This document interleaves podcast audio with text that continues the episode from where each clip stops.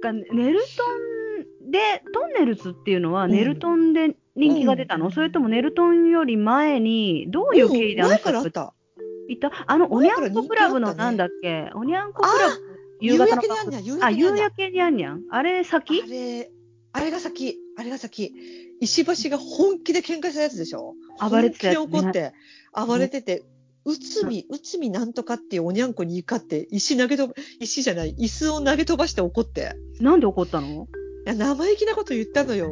うち、へー内海か内海かなんか、稽古、なんなんか言うの。で、本当に怒ってさ、稽古はなんか落語家じゃなくて、おばあちゃんだ、おばあちゃんおばあちゃんじゃん。そう。そうあれは伝説、伝説。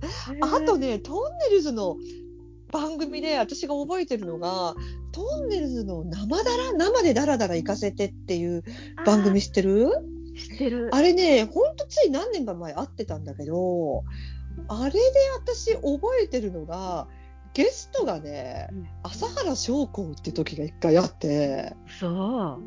これね、あ、これね、YouTube でも出るよ、今でも。生だら朝原将校で出るんだけど、朝原将校がもう一緒に試験にあったの、あすあの早川清秀とか、うん女優とかに、こう、朝原はこう、なんかこう座ってるのね、うん座布団の上に。うんそれをなんかの早川たちがツーッと持ってきて、今日のゲストは、なんと出てくれました。教祖様です。朝原将校さん、パチパチパチパチみたいな感じで。で、あの、オウム服着て。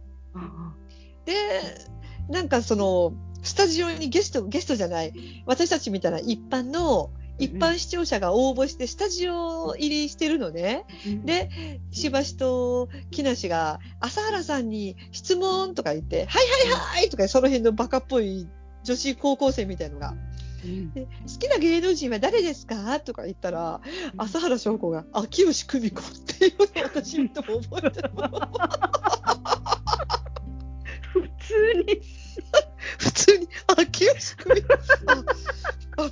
この人めちゃ煩悩あるじゃんと思って。